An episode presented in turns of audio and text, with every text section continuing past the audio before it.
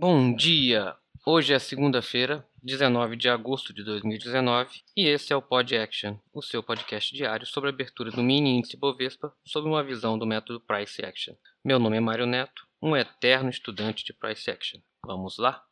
Bem, sexta-feira tivemos um doji, com os... o movimento foi de 1.500 pontos e o doji não passou de 100 pontos no corpo. Então, confirmando que o movimento está bem lateral, muita indecisão nesse mercado.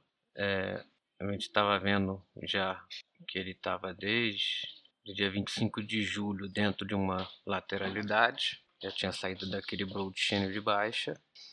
E agora, até um pouco pela abertura de hoje, agora são 9 e 11 e já abriu já com um gap de cerca de 400 pontos mais ou menos em cima do magneto aqui que a gente vai ver nos próximos tempos gráficos.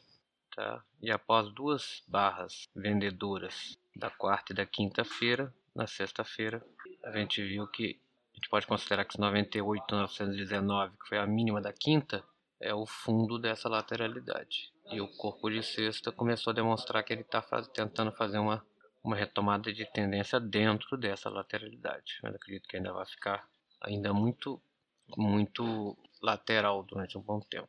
Nos 60 minutos, a gente consegue observar que esse a gente teve muitas barras vendedoras nessa queda da quinta, da quarta e da quinta, e na sexta-feira ele entrou num movimento bem lateral, tá? De manhã até teve uma tendência de baixa, porém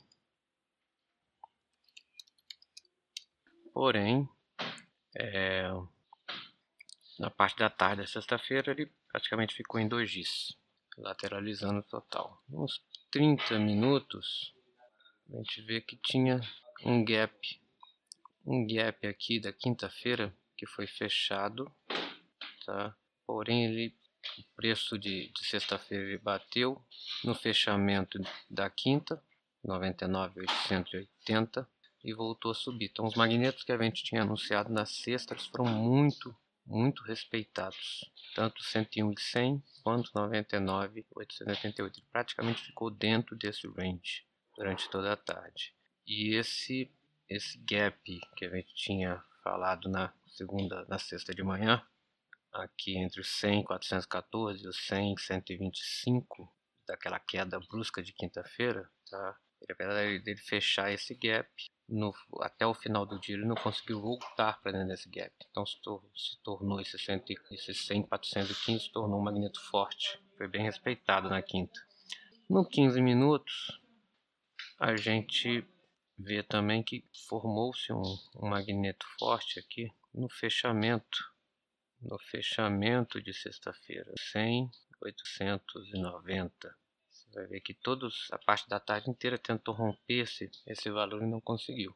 Tá? E no final da sexta-feira teve uma, um, broad channel, um broad channel de alta que demonstrava exatamente essa, essa, essa abertura de hoje, que ficou em 300 pontos. Tá? Nos 5 minutos, a gente consegue ver alguns magnetos aqui. A máxima da quinta-feira aqui no 102070, que também é um, é um swing lá da quarta-feira, no dia 14, tá? E a máxima também do dia 14, também é outro magneto importante aqui no 103, 130. Então, esse preço, que agora está na quarta barra, tá? fez uma barra de baixa com muita sombra embaixo, outra barra de baixa com também muita sombra embaixo, uma barra de alta. E a abertura de hoje está na na quarta barra, na quinta barra neste momento, tá? Eu acredito que esse gap da abertura ainda pode ser fechado ou ele venha pelo menos no 101 e 100 antes dele voltar a subir, mas eu acredito que esse movimento continue dentro dessa faixa do 103 130 e do 98 920.